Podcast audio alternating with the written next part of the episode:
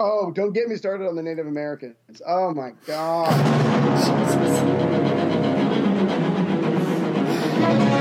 A short time ago, an American airplane dropped one bomb on Hiroshima. Ich bin ein Berliner.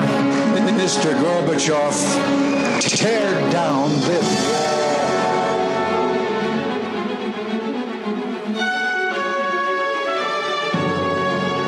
American people, I think, is good people. They are. They have not to charge with the guilty of all the. La-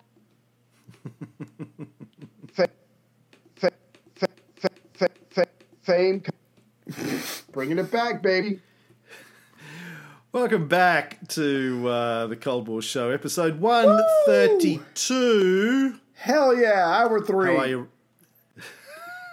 I am fucking exhausted, which means something good's going to happen the next hour. Hour three.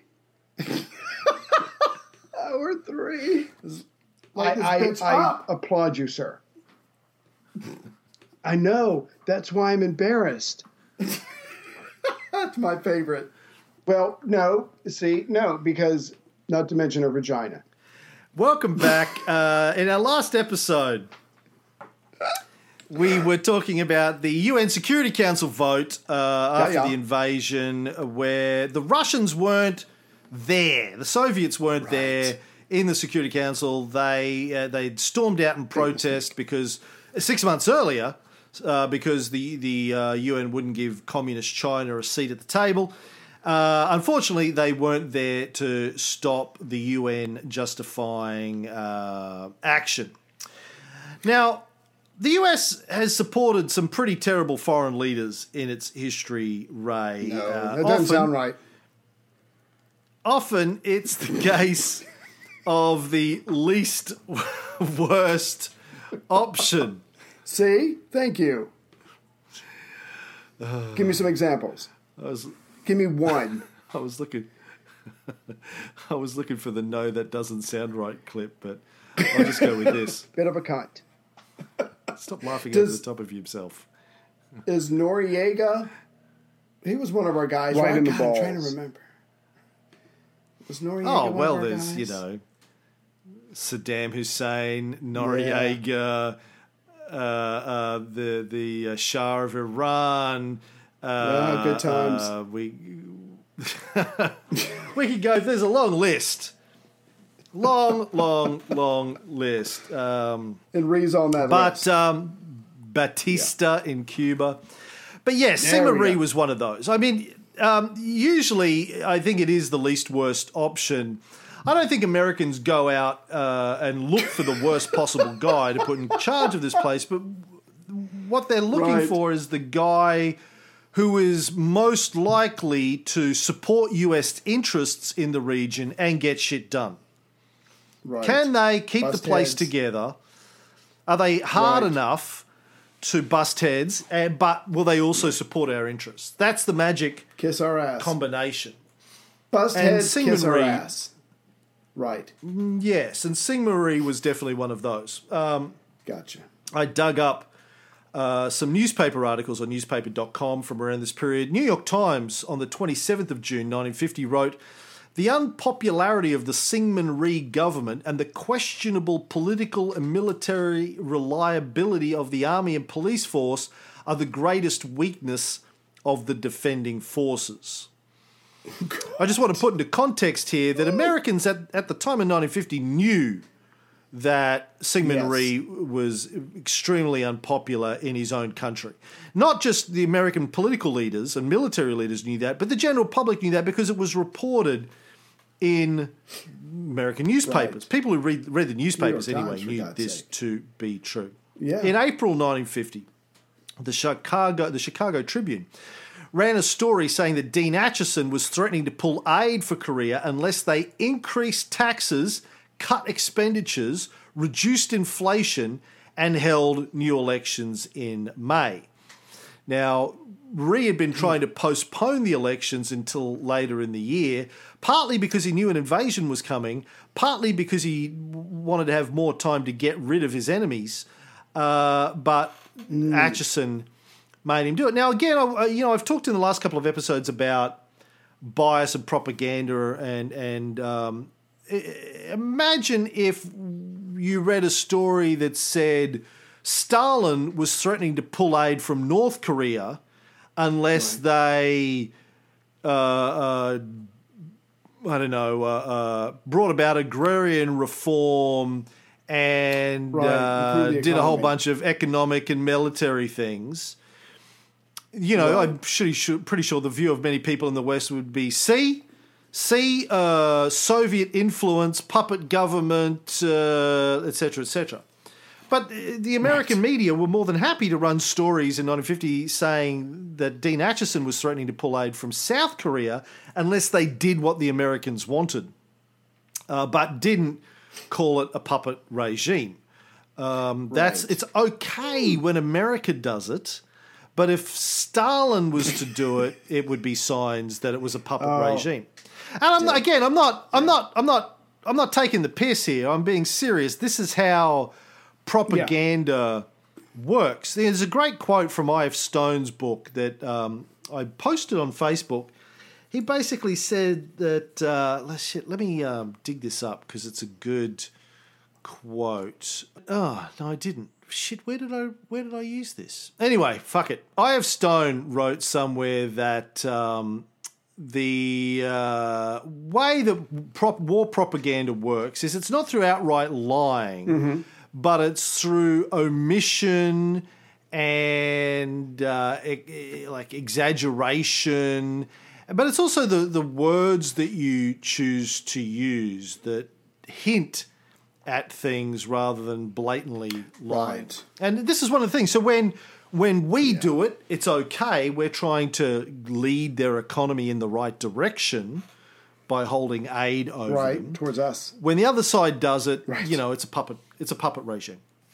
Evil. Right. Yeah. Hmm. So um, But he- the US was still dictating how the country was being run long after they had supposedly handed it over to the South Korean control. Is basically my point here. Right. But see, here's the thing um, Rhee is corrupt, he's brutal, and he's not very good at his job. The, the economy's falling apart, the people aren't happy. Things are probably being run a little bit better to some degree. In the North, at least they have they have party discipline. But here's the thing none of that matters because as soon as Kim's forces comes across the border, Rhee gets a do over. Everything has been swiped clean. He is now our guy. He is defending. He might be all these horrible things, but he is not a communist. In fact, he hates communists, and he's been trying to wipe them out ever since he's been in charge. So he's our guy. And, but here's the thing.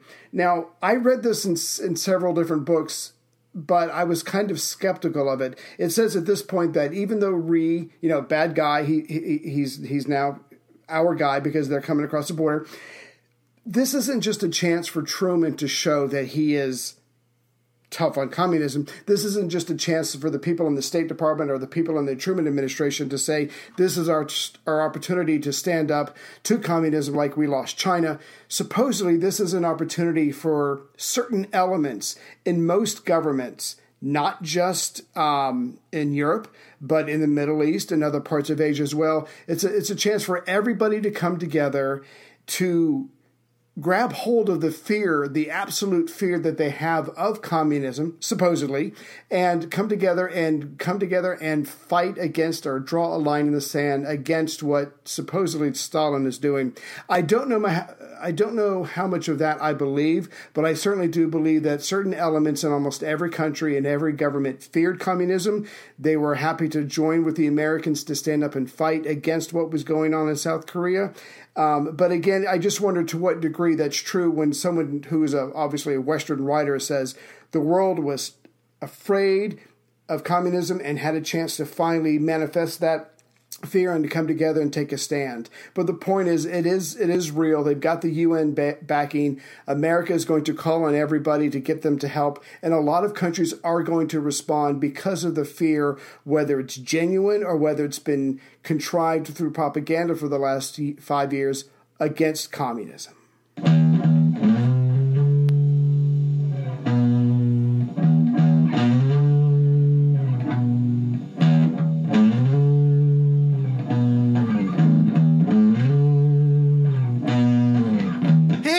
Old Stalin, he got moving up slowly. He got two, two eyeballs. He won. Holy roller, he got head down, mustache down to his knees. got to be a commie. He just do what he please. Oh. Yeah, nice one. Come together right now against the commies. Over me. Um, yeah. Well, all of that um, might be true.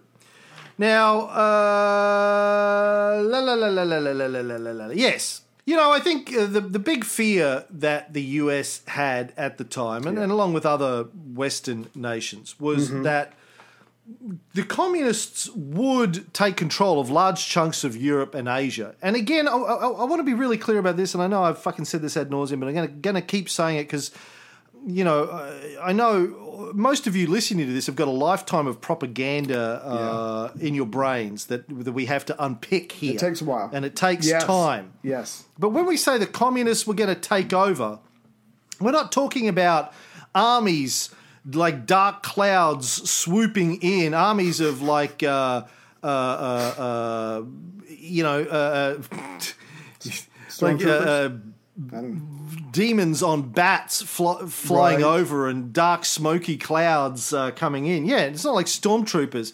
We're talking about uh, homegrown indigenous political movements in these countries of people going, you know what, fuck the capitalists. They caused World War Two. They caused World War One.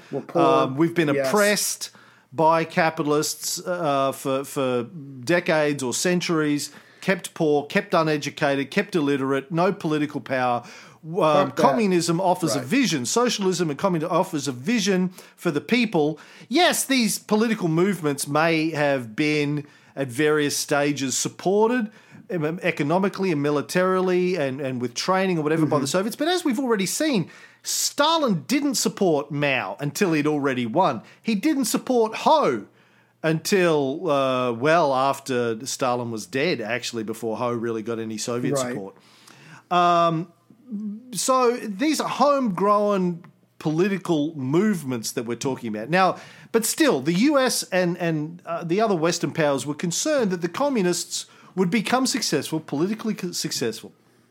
In large, that, uh, by the way, that's not to say that these these homegrown indigenous uh, communist movements wouldn't have resorted uh, to force to take back power if Right. they had to uh, like the, the, the Bolsheviks did in Russia or the Viet Cong had to do in uh, uh, Indochina or Vietnam, and as the Cubans had to do uh, in Cuba, Fidel Castro had to do in Cuba, they were prepared, some of them were prepared to use force to get rid of the capitalists and, and, and, and, you know, take power. Right. The, uh, uh, you know, yeah, the the rising up of the proletariat. I mean, I think that they realised uh, that the capitalists weren't going to willingly give up Yeah. power and would, in fact, use all of the means at their disposal to prevent the people from winning an election. Um, you know, we've seen this already in various points of our story. Uh, Ho Chi Minh, uh, you know, was was trying to negotiate with the French to uh, uh, let the the people have power, and the French were like, mm, "No, we don't want think so. all." Fuck you." Uh, he, he had to resort to using Yeah. force to get power because the French wouldn't give it willingly. Same thing in Cuba. I touched a, lightly on this when we did the Fidel Castro um, obit episodes. People who know anything about the Castro's history know that before he was a guerrilla revolutionary, he was a lawyer, and as a lawyer, he tried to use the justice system and the legal system in Cuba under Batista to get the constitution changed. Um, and basically, it, it was shut down, um, you know, by Batista. So force for Fidel was a last resort. Right. Force for Ho Chi Minh was a last resort. Well, of course, when you have capitalists in power, uh, they are going to use their control of the media, their control of the military, their control of the economy, their control of the legal system, their control of the police to prevent uh, losing power, to stop themselves from losing power. That's ab- that makes sense. That's absolutely what you should expect them to do. So the people, usually, what you'll find in these countries is the people went through a period of trying to get power peacefully through protests, through through attempts to change the the constitution. This is true in Russia as well. Went through decades, generations of trying to get power peacefully. These these attempts were brutally shut down by the capitalists, and eventually the people go, okay, well, we have to resort to left. force. So I'm not saying that the communists in all these countries weren't prepared to do that. Some of them definitely were. Usually you find, as we see in Russia, not all the socialists wanted to resort to force. That was the major difference between the Bolsheviks and the Mensheviks in 1917. The Mensheviks wanted the peaceful, gradual transition of power.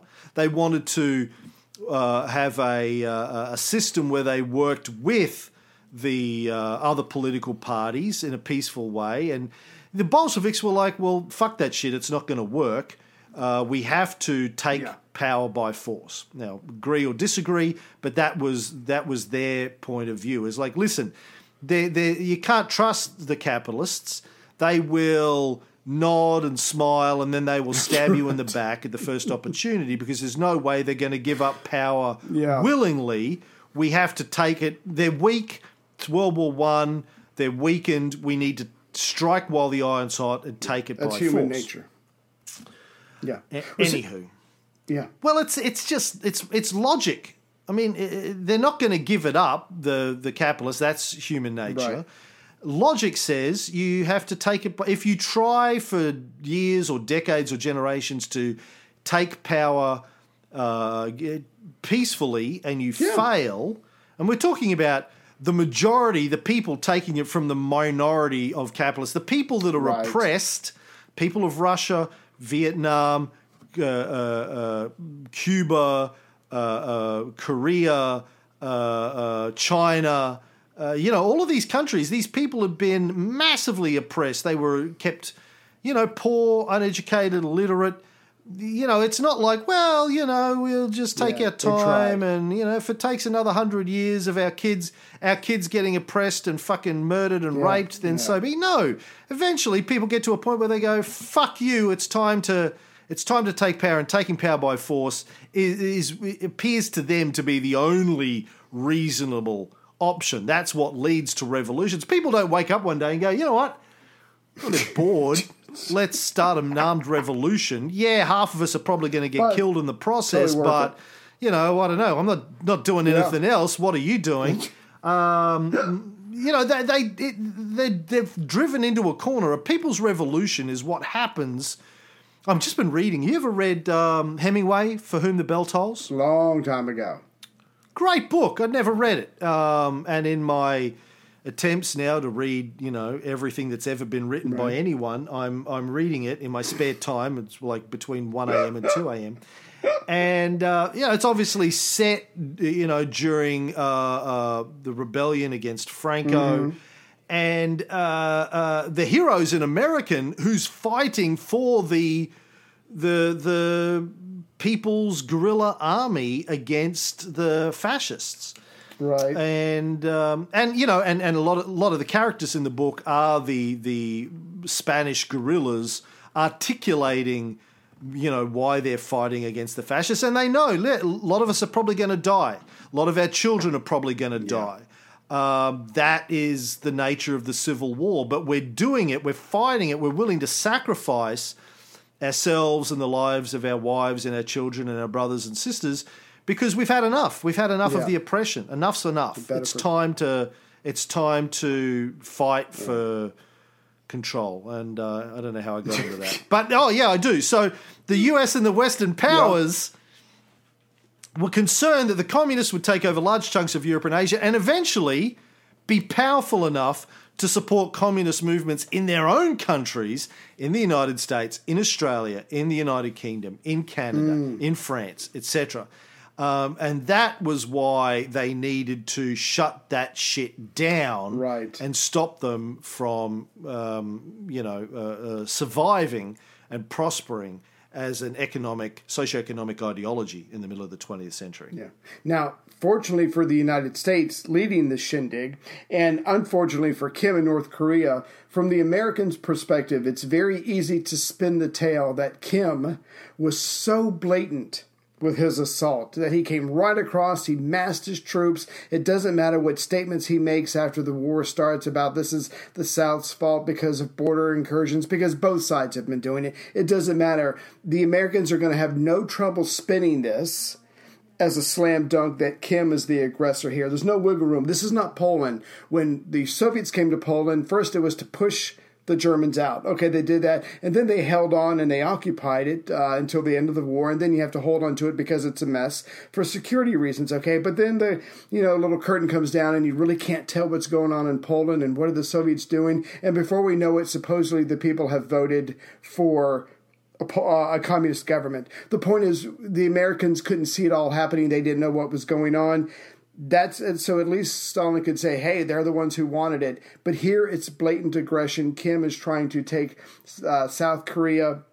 He's trying to take the the Rhee government down, and so the Americans can work with that. And even, but and I think we said this enough times, so I'll I'll just do it really quickly. But even this uh, senior South Korean officer said many years later, if Kim really wanted to get the South, by far his best course would have been to do nothing. His biggest mistake was attacking us. If he'd waited for a little while, Rhee was so unpopular, had in fact lost the last election, they could have probably worked something out where the North takes over and there's not this massive war. But it doesn't matter. Kim for whatever reason, because of his psychological makeup or his impatience, whatever, he attacks. Rhee is now the darling of the West. Everybody's going to get behind the United States, who's getting behind Rhee. They're going to draw a line in the sand, and the war is now on. Finally, the Americans and Truman specifically can say, I'm about to show you how soft I am on communism. He is going to gear up for this. Yeah, but uh, uh, look, I gotta, I gotta clarify a few things there again. Yeah. Like, um, from where I sit, Kim's position looks pretty simple. The Koreans in the north and the south all wanted to unify their country. Wasn't just the north that wanted to unify it; the south did as well. Um, the, the Americans are on record as understanding that Syngman Rhee, you know, made it very clear that he wanted to invade the South. He, he uh, sorry, he wanted to invade the North. Right, take it over. Syngman wanted to invade the North, and one of the one of the stated reasons the Americans weren't giving him military supplies, apart from the fact they didn't have any because they got rid of it all. Um, they'd run out of money. Was that uh, they knew he would use it to invade the North. Th- third, um, like Napoleon in 1812, it made more sense for Kim to attack first than just wait and be fighting on your own soil Right? if he thought Syngman Rhee was going to attack him, which you know there were reasons to believe, if not then, that at some point uh, Syngman Rhee publicly, you know, had stated or to to his American advisors anyway that he wanted to invade the North and take it.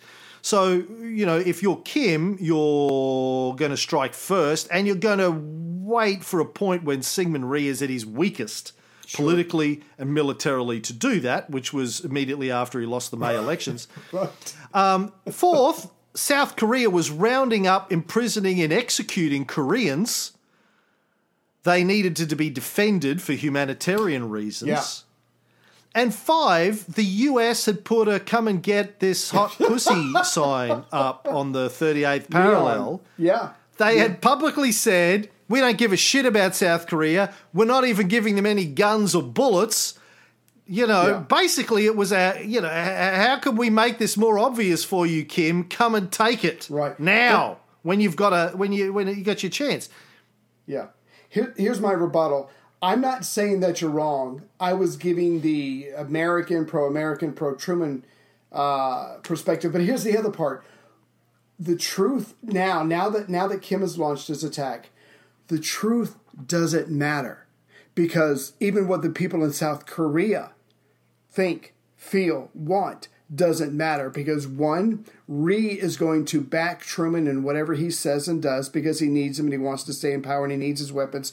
Two, Truman has got the perfect cause, supposed blatant aggression, and is going to get the free, not the free world, the non communist world supporting him, backing him up, going in there attacking. It doesn't matter what's true or what's not true because of the events on the ground. Truman's got either he's he's either got what he's needed or he's going to turn it to the advantage as best he can. The truth is gone. The truth doesn't matter anymore. Yeah, you're right, but it does on our show. Absolutely. And I want to, make Oh, sure that people listening to this have the right context. And I want to get back to Abraham Lincoln. Here we go. Like every time I'm writing these notes about the North invading the South, I think of the American Civil War. Um, you know, did. Uh, People, Americans go, oh, you know, Kim, horrible guy, he invaded the South. Abraham Lincoln invaded the South. Oh, well, uh, yeah, but he was great. That was awesome. He had to do that. And getting back to my big rant earlier on about the cause of civil wars, right. people fighting civil wars because of uh, decades or centuries of oppression. The North wasn't being oppressed in the US. The North wasn't being oppressed by the South. There was no foreign power Right. in the South Right. that uh, you know was participating in an oppression doing it own. of the people. Right? No, I'm talking about fucking America, dude. America, Oh, keep up. sorry, I'm talking about your civil war Sorry. When Lincoln invaded the South, when he took Fort Sumter, right, it was the beginning of the Civil War. The, the South weren't oppressing the North. There was no Nope. foreign power in the South that needed to be kicked out. Nope. There was he just did it because uh, he was like, uh, they want they're secede, they seceding from the Union, setting up an independent country like South Korea, and he was like, no, we can't have that. Can't have that. Got to stop that. yeah. I mean, we not on my watch. Americans fucking love Lincoln. Build statues to him. Carve his fucking head in a mountain. Uh, you know, have a big statue of him sitting on a throne, staring down at them in their national capital. Love Lincoln, hero, God, Jesus. Kim Il Sung does exactly the same thing, but with better justification. The South was actually killing, arresting, and killing thousands of Koreans, and there was a foreign power in the South that was dictating a puppet government that was executing and imprisoning Koreans. And he was like, well, fuck that. No, but he's the bad guy. So again, like what I'm trying to encourage people to do is like see the hypocrisy there. See it from the other side. See the hypocrisy as an independent observer. Why is Lincoln treated differently to Kim Il Sung? I'm going to have to walk my dog and unpack that. So thank you if I can't get any sleep tonight. You're welcome. So, uh, yes, as it was, uh, what Kim did gave Rhee what he lacked was legitimacy and a pretext to get the US and the UN involved in supporting a war. Now, after the UNSC vote, the Acheson met with Truman. They were apparently all still shocked, although I really don't believe that. I believe that at least Acheson uh, had planned this and knew it was coming. Um, you know, the theory is that they thought the Soviets would try and test their will at some stage, but it would be somewhere in Europe. It'd be Germany, it'd be Greece, it'd be Turkey, it'd be Iran, even, not Korea. Because, you know, Korea was easier for the US to support than it was for the Soviets. MacArthur was sitting next door in Japan. Yeah. Acheson later wrote, plainly, this attack did not amount to a casus belli against the Soviet Union. Equally plainly, it was an open, undisguised challenge to our internationally accepted position as the protector of South Korea, an area of great importance to the security of American occupied Japan. To back away from this challenge in view of our capacity for meeting it would be highly destructive of the power and prestige of the United States. Now, point one protector of South Korea, not sponsor of a puppet regime in South Korea. Two, Same thing. the spin in this is outstanding. It was of great importance to the security of American occupied Japan, except You deliberately left it out whenever you talked about the things that were of great Yeah. importance to you. It Yeah. wasn't one of them. Thirdly, if it was such great importance, why the fuck didn't you give them weapons to defend themselves when they kept telling you we were going to get invaded? I mean, eh, like the hypocrisy, the, the spin, the bullshit in this is outstanding. But you will struggle to find many American historians, or British in the case of Max Hastings, call out the bullshit in statements like that. It is quite obviously, from everything I've talked about in the last six episodes, it is obviously bullshit. I, They invited Kim in. Big pussy, come get it. You know, Al Swearingen saying, What I have to say is this. Where's my. Hold on. Hold on. Don't go anywhere. Swear. Swearingen. Pussy half off. Where's my pussy half off clip? Well, I guess when it starts pissing rain in here, you know who to blame, huh? Now, I know words circulate. Indians kill the family on the Spearfish Road. Now, it's not for me to tell anyone in this camp what to do. Much as I don't want more people getting their throats cut, their scalps lifted, or any other godless thing that these godless, bloodthirsty heathens do. Or even if someone wants to ride out in darkest night. But I will tell you this I'd use tonight to get myself organized. Ride out in the morning, clear headed. And starting tomorrow morning, I will offer a personal $50 bounty for every decapitated head of as many of these godless heathen cocksuckers as anyone can bring in tomorrow with no upper limit. That's all I say on that subject. Sick nets rounds on the house. God rest the souls of that poor family. Amen. And pussy's half price next 15 minutes.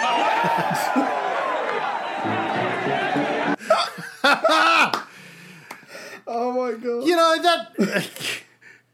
such a great scene. So, you know, they were basically inviting Kim in uh, with a big pussy's half off next 15 minutes sign to say, to later turn around and go, oh, we were all so shocked. Yeah. How? Come on. How could he do such a thing? Fuck off. Now, it's not just me, Cam the commie, saying this. Um, Acheson was held largely to blame at the time for sending misleading signals to Pyongyang and Moscow. Mochio, Muccio, his own ambassador in Seoul, had been warning for months that by excluding South Korea from the list of vital interests in Asia, Right. and the visible lack of political, financial, and military support for Rhee's administration was sending a message to Kim and Stalin that it was okay to take action. The US was simply not ready to assist South Korea. Everyone knew that. Um, so to then turn around afterwards and go, oh, so shocked there was gambling going on in this establishment is just blatant, blatant horse pucky. Yeah. And, and see, what makes it so interesting again, and I, and I just want to keep harping on this because NSC 68 is all about here's a goal, but how do you achieve it? Because, and I can't remember if we've given the stats, but in 1945, at the end of World War II, the United States had 12 million men in uniform. In 1950, 1.6 million. We'd been spending $82 billion a year in World War II. Now we're spending in 1950 13 billion, which is 5% of GNP. And we're going to go into this later, but Truman wants that number even lower. He wants it to be down to 3% of either GDP or GNP. And as you said earlier, you know, almost every every army unit excuse me, it- almost every unit in the army was under strength, under trained, under equipped. MacArthur didn't have shit. The people had just been lying around for the last couple years. It was a plush assignment to be sent to Japan. I mean, you could hire people, the locals, to be your slaves for cents on the day. I mean, this was not a fighting force anymore. But suddenly, between what Kim does and NSC 68, we're supposed to gear up and fight the good fight against communism. Yeah, and MacArthur, of course, blamed everyone hims- but himself. but of course, everyone knew the old rule. Ah, you fool! You fell victim to one of the classic blunders. The most famous is never get involved in a land war in Asia, but only slightly less well known is this never go in against a Sicilian when death is on the line.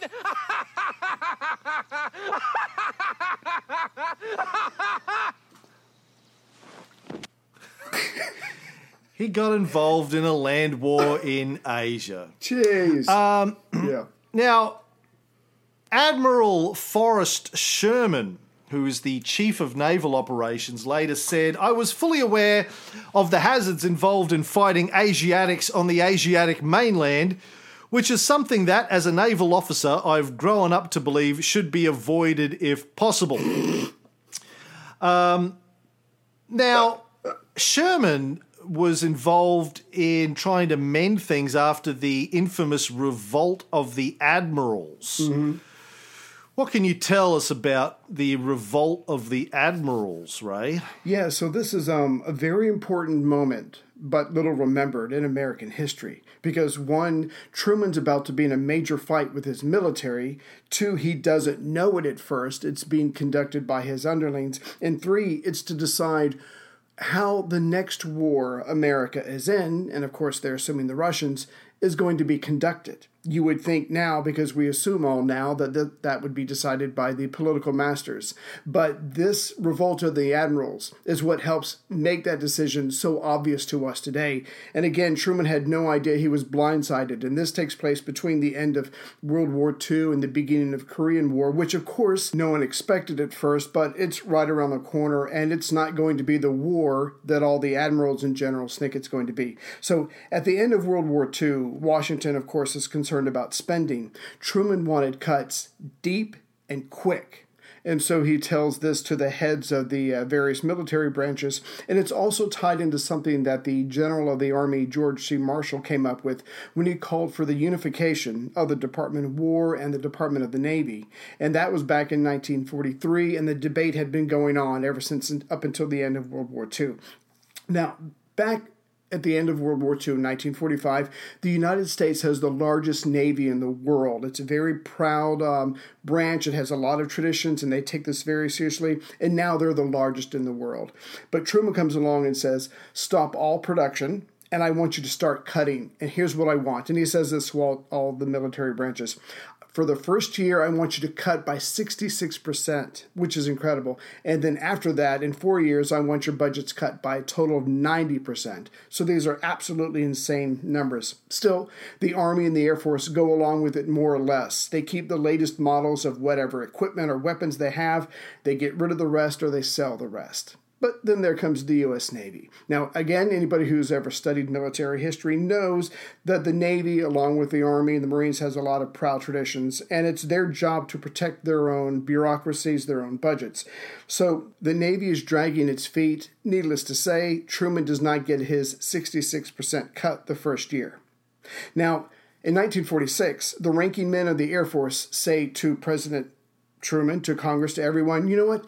The other branches, they're obsolete. If there's another war, if there's another Pearl Harbor, all we have to do is fly over on a bomber, drop an atomic bomb or four, and it's over. All you need is a long range bomber force. And to Truman's thinking, that made a lot of sense, so that's what he wants to do in the future.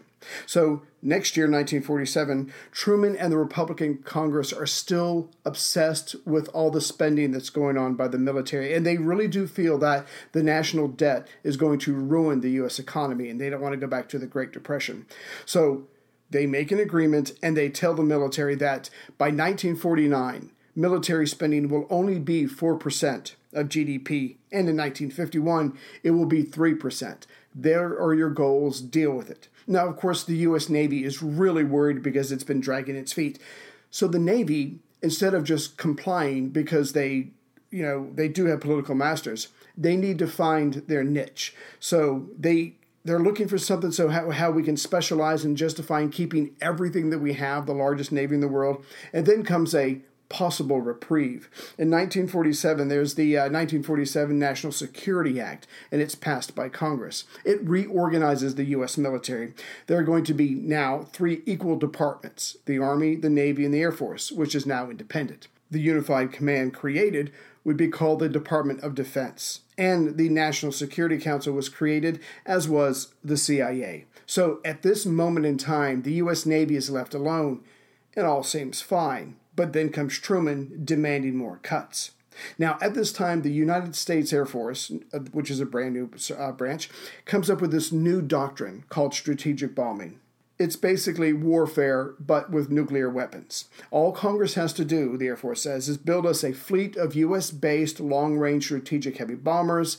Anybody messes with us, we can wipe them from the face of the planet. But the U.S. Navy, and I think rightly so, comes along and goes, Whoa, you can't just go around bombing everybody with atomic weapons. It gives you trouble. Pretty soon there won't be a planet. That is not viable. Besides, the Navy says our carriers can do it all. We can provide clo- close ground support. We can also carry the bombers that are going to be carrying the nuclear weapons. If, and this is important, if you let us build super carriers, say like the one that we've proposed called the USS United States, it has the capacity to carry a 100,000 pound aircraft. Now, the first Secretary of Defense, because it's been newly created, is James Forrestal, a former Secretary of the Navy, and you need to remember that. He thought this supercarrier was a great idea. So in July of 1948, the USS United States begins construction. But then Truman gets reelected, which a lot of people didn't see coming, and he asks Forrestal to resign. Or I've, also heard that Forrestal had bad health. Either, either way, Truman wants him out. Why? Because he cannot stand up to the Navy. Meanwhile, the Air Force is fighting back. They're saying, you know, for the cost of one supercarrier, we can build 500 B 36s and they can carry nuclear weapons. And as you can imagine, public opinion, when they heard this, they swung towards the Air Force because they want more bang for their buck. So in March of 1949, Forrestal is out and the new Secretary of Defense is in. His name is Lewis A. Johnson. Johnson's qualifications he was a fundraiser that helped Truman get reelected, and he liked the Air Force's position in this question. So, less than a month after taking office, Johnson orders that the construction for the USS United States stop, and this is in April of 1949. Now, as you can imagine, the Navy goes ballistic. The Secretary of the Navy, John L. Sullivan, and other high ranking admirals resign right on the spot. This is their way of protesting. But Johnson, the new Secretary of Defense, hasn't got time for this. He replaces Sullivan with Francis P. Matthews, who's a lawyer. What is his qualification? He also was a fundraiser during the Truman reelection. Now, Johnson basically drops his own atomic bomb. The, the Secretary of Defense says the following There's no reason for having a Navy or Marine Corps. General Bradley, who's the chairman of the Joint Chiefs of Staff, tells me that amphibious operations are a thing of the past. We'll never have any more amphibious operations. That does away with the Marine Corps, and the Air Force can do anything the Navy can do, so that does away with the Navy. This guy's just cutting it. So in May of 1949, Johnson was about to gut the Marines, but as you can imagine, they have a lot of connections in Congress. Congress goes ape shit, and to fight back, they start investigating Johnson's possible connections to the manufacturer of the B 36. Now, this investigation gets found out by a Naval Intelligence Unit, OP 23, which puts out an anonymous document called the Worth Paper. It basically says that the B 36 is a billion dollar blunder. So it's getting ugly now. It's starting to get out there in public. So there has to be an investigation into this. So the Worth paper was written by a former Navy commander. And so obviously he is he's prejudiced. He, he's, he's not being objective. But they handle their investigation and they find that there is no connection between Johnson and the manufacturer of the long range bomber. So Worth has to be sacrificed. He is fired. But then there's a second hearing and this is about cutting the Navy budget and expanding the Air Force for its strategic bomber forces. So obviously the Navy's freaking out. Now, the new Secretary of the Navy, Francis Matthews, says that no Navy man will be punished for his testimony. You get up there and you just tell the truth. You you tell them what you really think. As you can imagine, it's a who's who of naval officers that get up there and they testify. And as you can imagine, they all say the same thing. They speak out against the strategic bombing plan. So now, it's, again, it's getting ugly. It's getting out in the open. Now, the House Armed Services Committee, which is responsible for funding and oversight of the Department of Defense, finds examples of when the administration and these service branches were stepping over their limits in so many ways. So it's like, the military is not listening to the administration. They want to be able to fight wars the way they want to, but they have political masters that they're ignoring. And now people who work for Truman are going after in personal and um, unprofessional ways people that that disagree with them. So this is getting ugly. So they have to try and think this thing through and try to get everybody to calm down because this is about the security of the United States. There will be another war. They don't know when, they don't know with who against who and how it's going to go. But you have to have your military in order because this is getting serious. So, as you can imagine, Secretary Matthews goes after those who testified against his wishes, all those naval guys. So, there's a whole bunch more that are fired.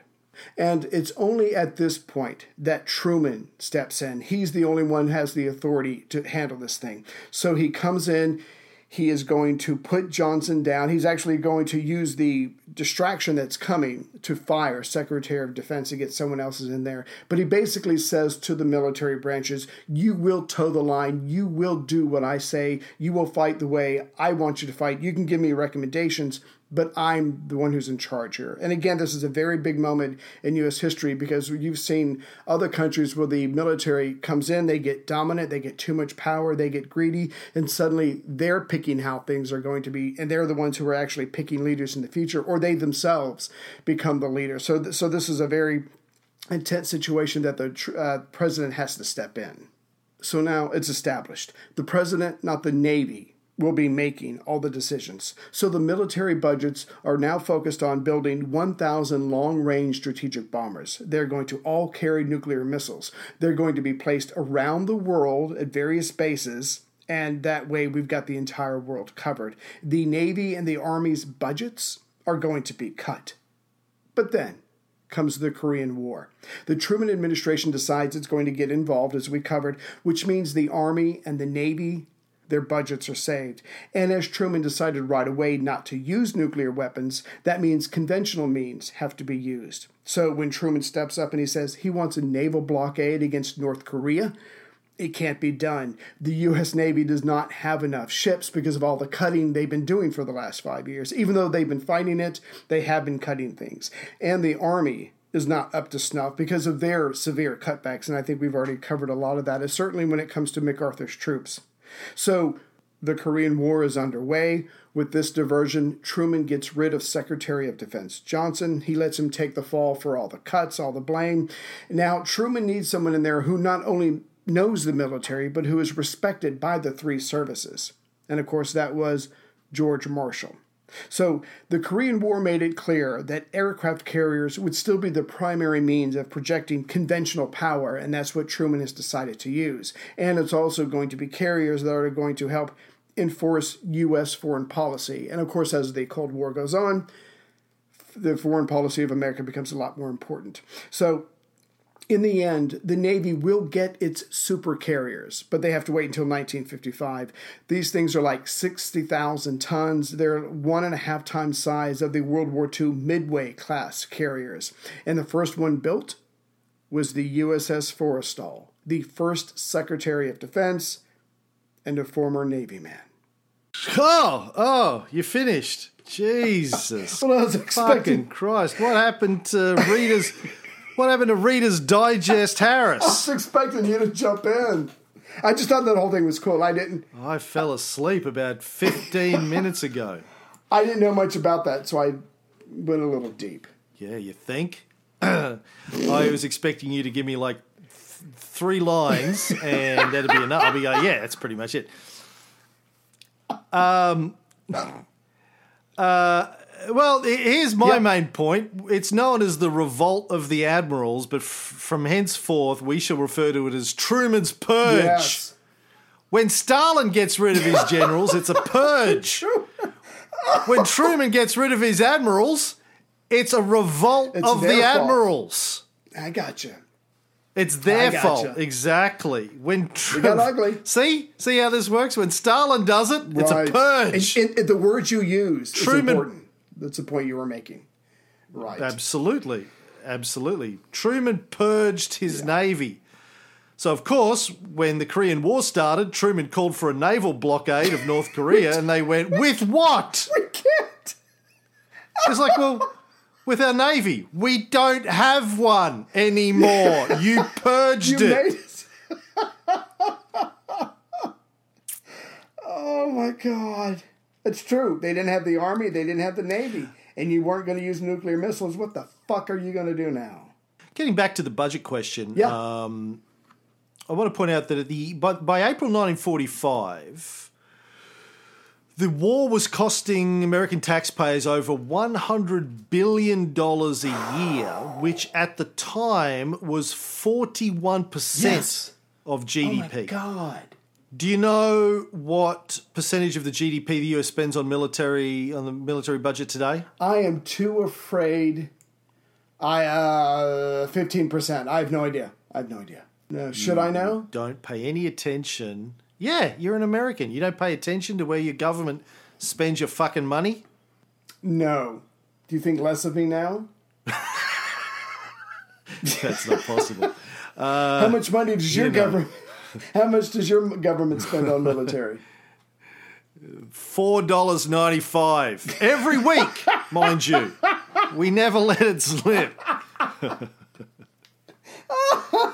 Three point one four five percent.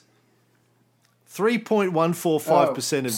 GDP is what it is. It's a trillion dollar economy. So that's what Truman wanted Yeah, to get it down to. It's what he got it down to. It's what it is today. It went up, but it's back down to that. Now that's six hundred and twenty-three billion dollars today, uh, a year, give or take. Uh, the, the US spends on Right. military. Um, it's uh, you know still bigger than I think the next ten countries in the world put together military Yes. budgets. Um, in Yes, it terms of, of pure volume, because the US GDP is uh, so strong. Um, although China's is bigger now, their, their GDP uh, at a PPP level anyway. Uh, but imagine if it was still running at 41%, which is what it was at the end of World War II, was, was going to be my point. Oh my Uh, imagine what America's military would look like Yeah. today. So, a CIA report on the the 28th of June Force. 1950 said the invasion of the Republic of Korea by the North Korean army was undoubtedly undertaken at Soviet direction, and Soviet material support is unquestionably being provided. The Soviet objective is the elimination of the last remaining anti communist bridgehead on the mainland of Northern Asia, thereby undermining the position of the United States and the Western powers throughout the Far East. Bullshit. Now, What is that based on? Yeah, a couple what is of that things. CIA Yeah. report based on? Sorry, go ahead.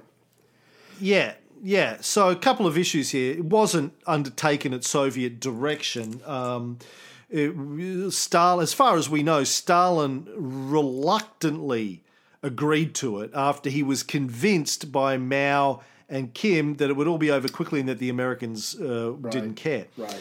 Secondly, the key phrase I want you to think take from this is under, thereby undermining the position of the United States.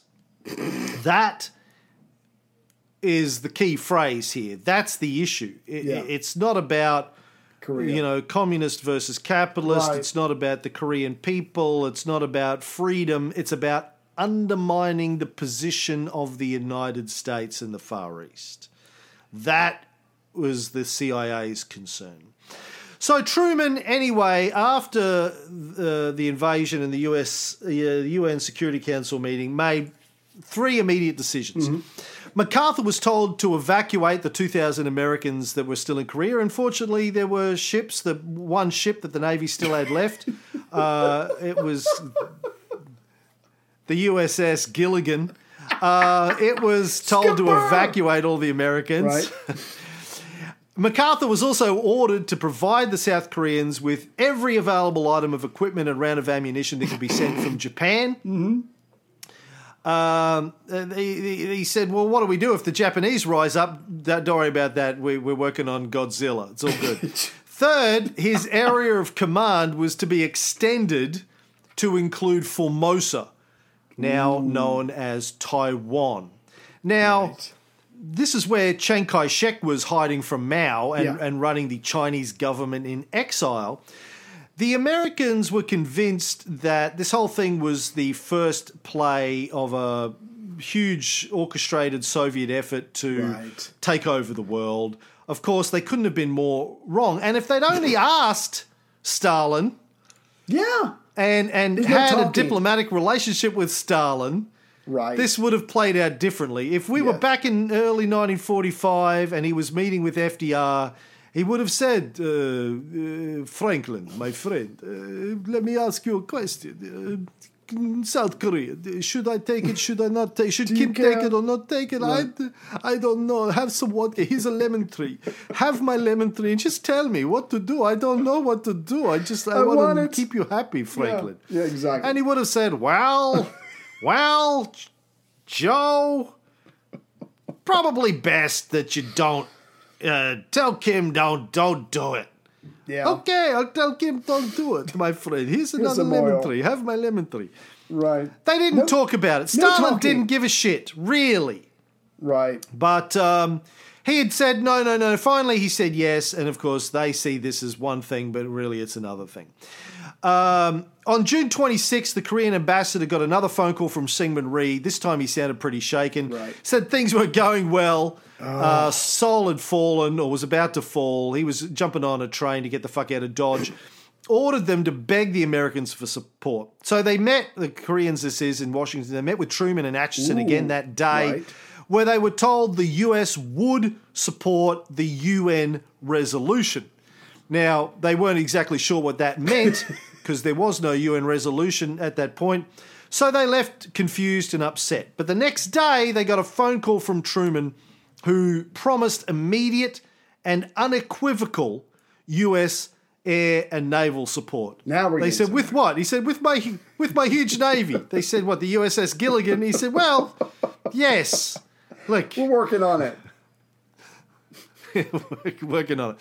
When Syngman Rhee heard about the promise of your support, he said it was too little and too late. Oh.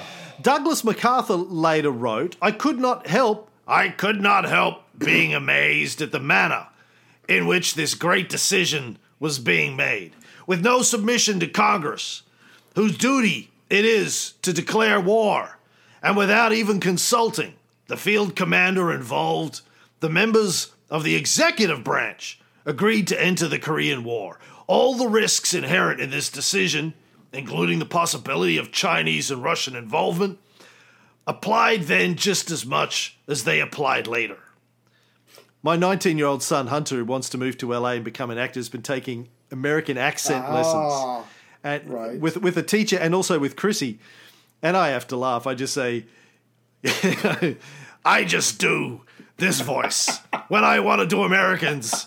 It's, it's, I do David Markham. I have two American accents that I do.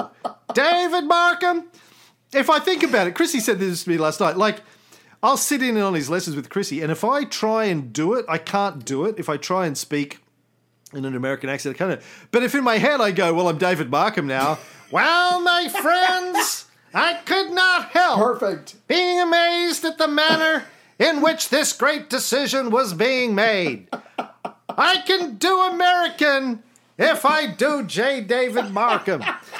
Um, anyway, Doug, Douglas MacArthur wasn't the only one who was shocked and surprised, obviously, at the US response. Moscow and China. Yeah, what the fuck? They did double takes so fast their heads fell off and they had to pick them up.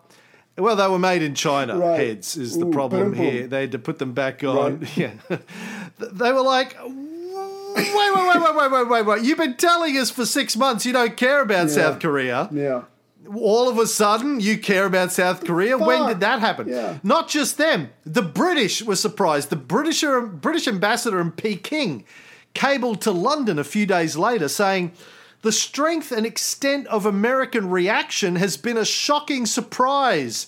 And will prove a grave embarrassment to the people's government Oh my god. especially Truman's decision to put the US in control of Formosa, aka Taiwan, mm-hmm. which was obviously going to bind the US even closer than they already were. They'd already spent three and a half billion dollars on oh. Chiang Kai shek and the nationalists. Right. Now they're taking over his island. Which, as far as Mao concerned, is part of China Yeah. then and as now.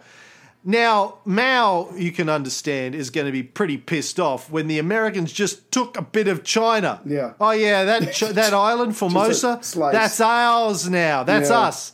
Yeah, we're, we'll have that. Uh, we are now in military control of part of China. Mao's Damn. like, fucking what? Yeah. Uh, but he can't do anything. I don't, I don't fucking think so. So? Yeah. But it, yeah, but- they were like, yeah, yeah, it's ours Yeah, now. We have the Seventh Fleet that says, "Oh yeah." So on at ten forty-five p.m. Tuesday, Ju- Seventh Fleet. what Gilligan's Oh. Gilligan's ship is the Seventh Fleet at U- this point. yeah. USS Gilligan. We got the Gilligan, we got the Gilligan and and the uh, and the and the girls Right. on there. I, I, I never watched USS. Gilligan. You got the USS Mary Ann and Ginger. USS Mister and Mrs. Howe. Yeah, so we got it all. USS Professor. Um, so at 10:45 p.m. on a Tuesday, June 27th, the U.S. Ambassador Warren Austin sponsored a resolution which called on member nations to render such assistance to the Republic of Korea as may be necessary to repel the armed attack and to restore international peace and security to the area. Believe it or not, this passed seven to one. Yugoslavia abstained. So America is getting what it wants. Actually, my records say Yugoslavia was the one Oh, okay. that voted against I it. probably typed in haste. I know in the book that you're looking at. No, in the book you're looking at, it says abstained. I don't, I don't think they did. This is United Nations Security Hmm. Council Resolution 83. Uh, according according to the other stuff that I've read on that on the UN's website, uh, Yugoslavia uh, absta- uh, uh, voted against. Soviet Union again uh, were not present because they were still trying to get back in the room. Oh, well, no, no, we, we, we changed our mind. Uh, yeah. Um, it was uh, Yugoslavia against, present but not voting, uh, which would be abstained, was Egypt and India, and absent Gotcha. was the USSR, according to um, the United Okay. Nations' own website. Um, now, at a press conference afterwards, Truman agreed with a reporter who asked, Would it be correct to call it a police action under the United Nations?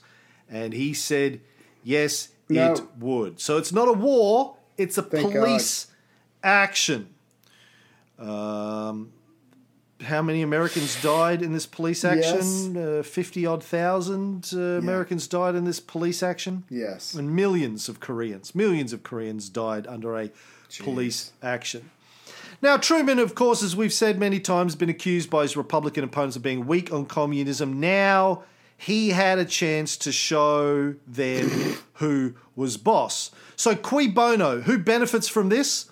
Douglas MacArthur benefits. The uh, military industrial complex benefits. Guys like Paul Nitze, Dean Acheson, who wanted to push through NSC 68, benefit.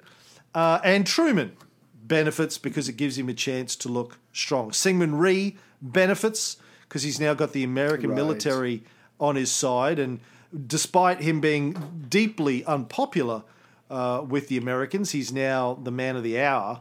Um, he's not going anywhere, even though he's just been voted out. Doesn't matter. He's the State only guy they know there.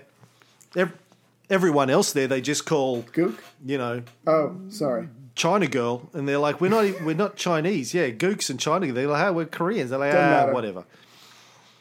The State Department then made a series of flurried calls to the British, Canadian, French, and Australians and other non-communist powers, asking for a token commitment in the cause of freedom. Freedom.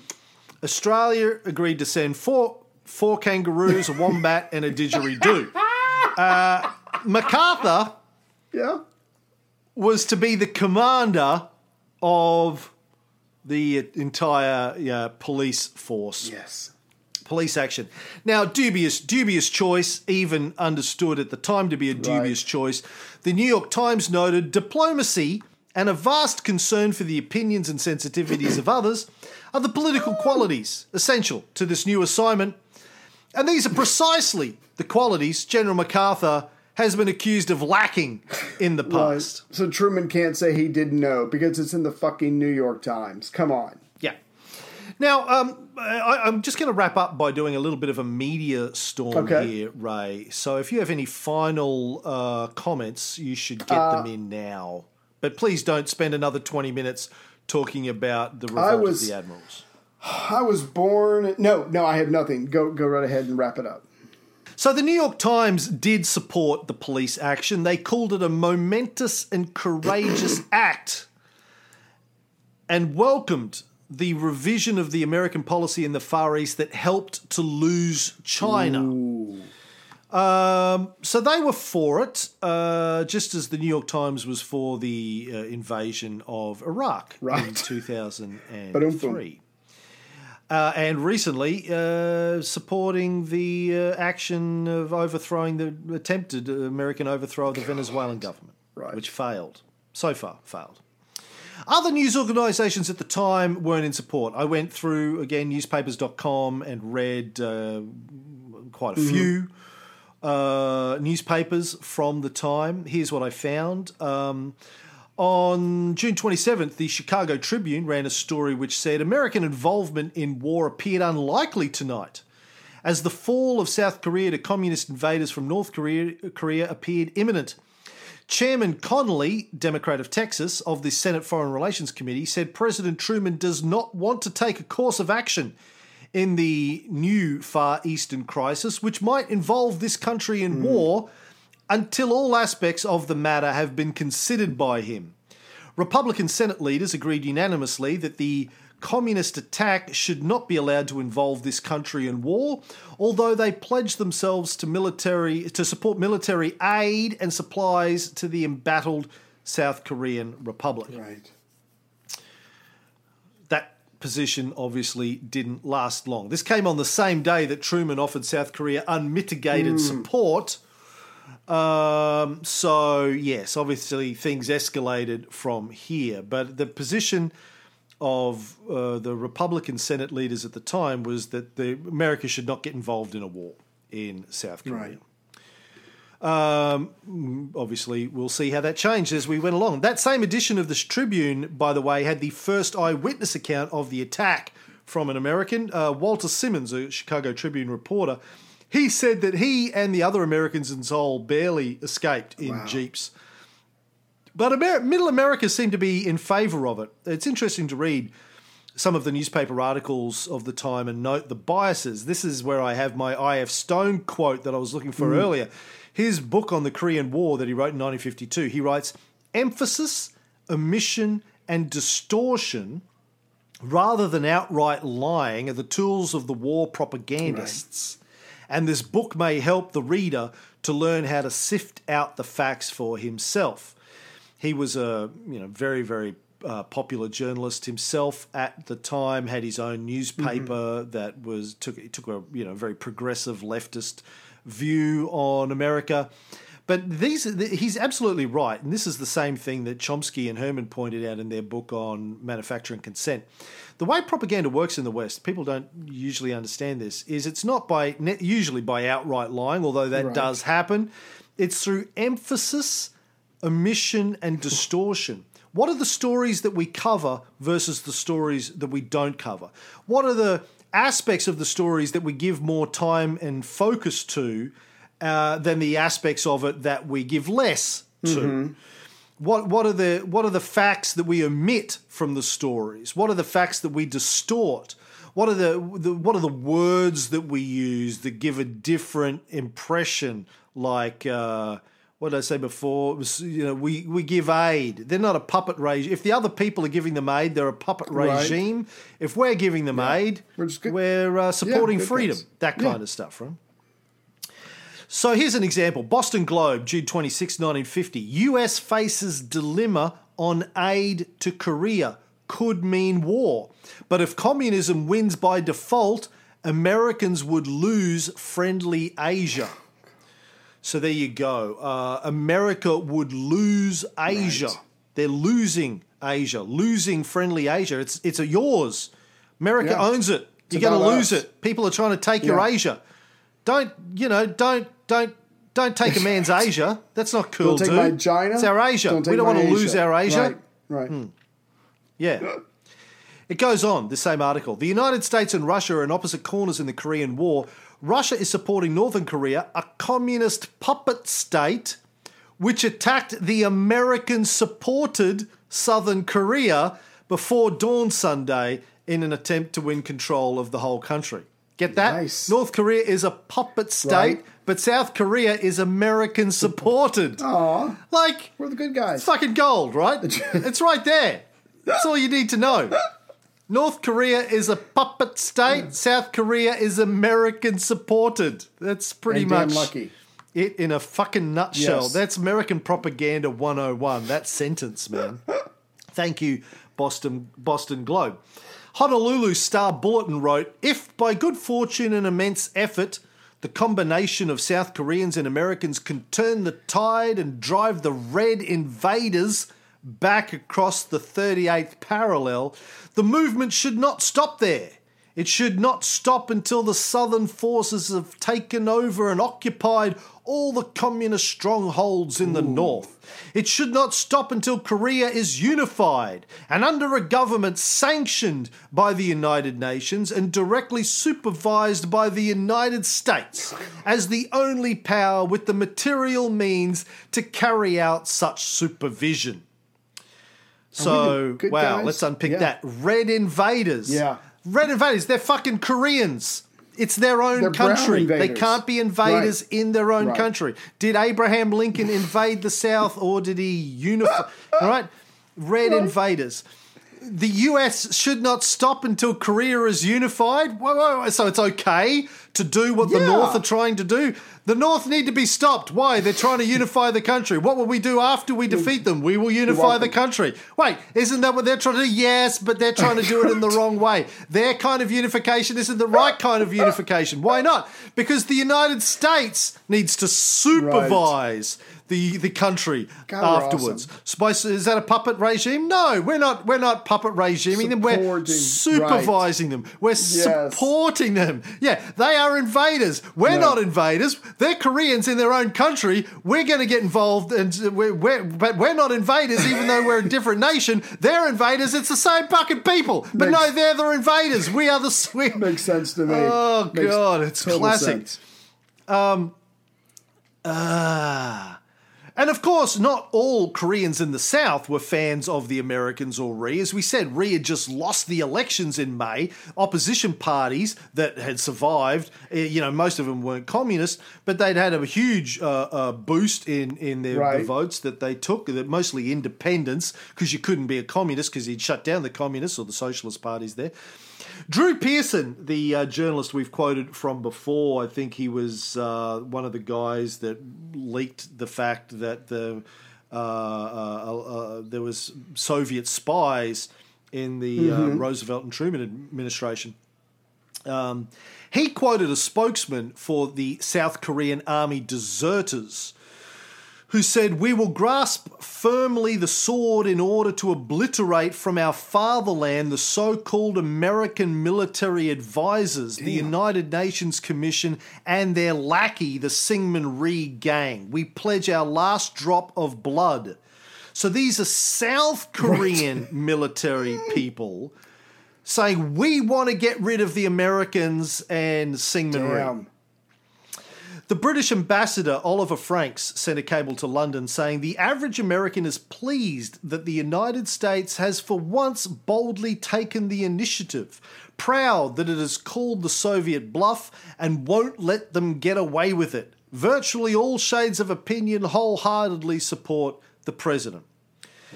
An hour after Truman's announcement of America's military commitment to South Korea, Congress approved a bill extending the draft by 314 votes to four.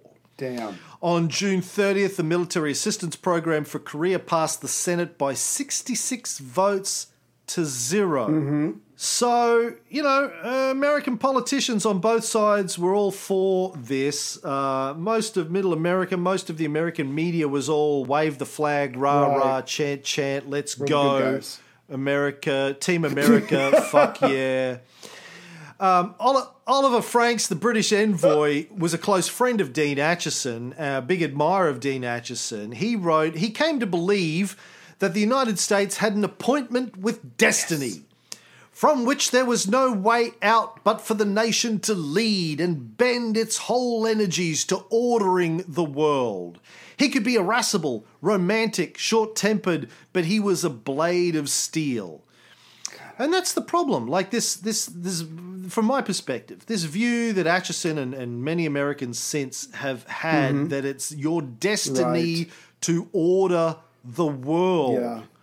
If the Soviets are trying to order the world, it's uh, you know a bad thing. If the Right. Americans are trying to order the world, Like Jesus. it's to be celebrated. As Yes. speaking on behalf of my official position as a representative of the world, I can tell you that we want to say, leave us the fuck alone. We don't want you. We don't need you. You're the cause of more problems than you have been of solutions. And if Americans take umbrage at that, you know, you need to read some fucking books. If you think America has done less harm than it has done good in the last 70 years, you seriously need to read some fucking books. Come at me, bro, but come with facts and come with arguments because uh, I will show you the list of countries where you've overthrown the governments and installed military dictatorships and the millions of civilians men, women, children, priests, nuns that they have killed with American military support. Uh, and the numbers add up uh, massively over the last 70 years. I'll show you the, the children and civilians who have died because of economic sanctions that you've placed on their countries, not because those countries have attacked yours, right. or just because you didn't like you just didn't like their government. So you placed economic sanctions, which means those countries couldn't buy medicine or fertilizer or couldn't sell their products and get money. So their children went hungry or their children couldn't get medicine and died. Their civilians died because they couldn't get heart medicine or this or that or the other or operations when they needed it. Yeah. Um, you know, just uh, read a fucking book, people, is all I'm asking. That's not to say America is unilaterally bad and has only done bad things, but y- you know, it, it's, Be honest. Well, yeah, both. Yeah. yeah. There's good and there's bad, and probably more bad than good. I mean, I might be wrong on that. Maybe if I did the maths carefully, and it's complex maths, maybe we would decide it's more good than bad.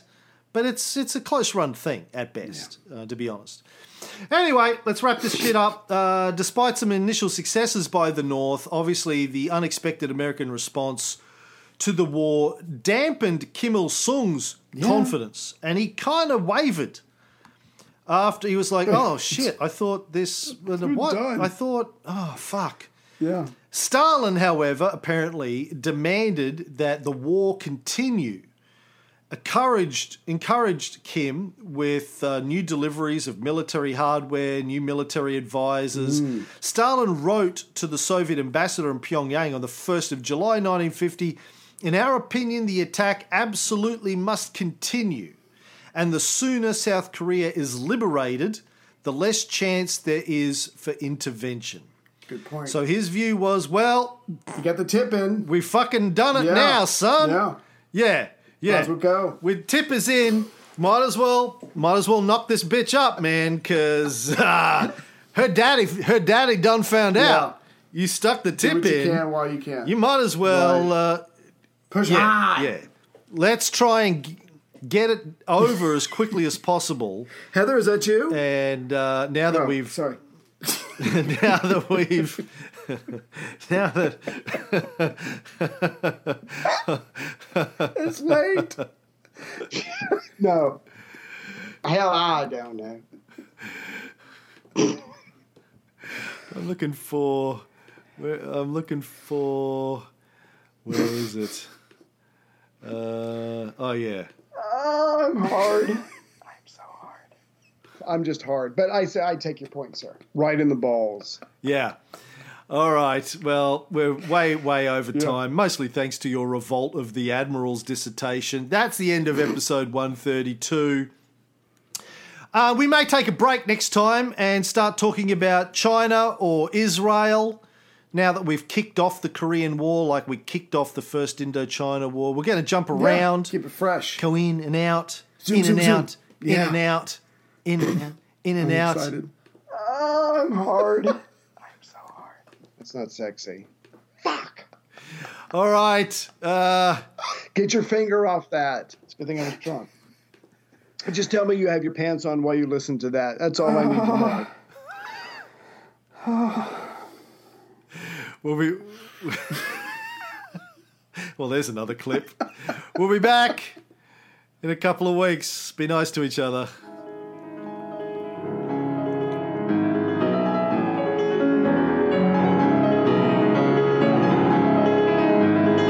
An iron curtain has descended across the continent.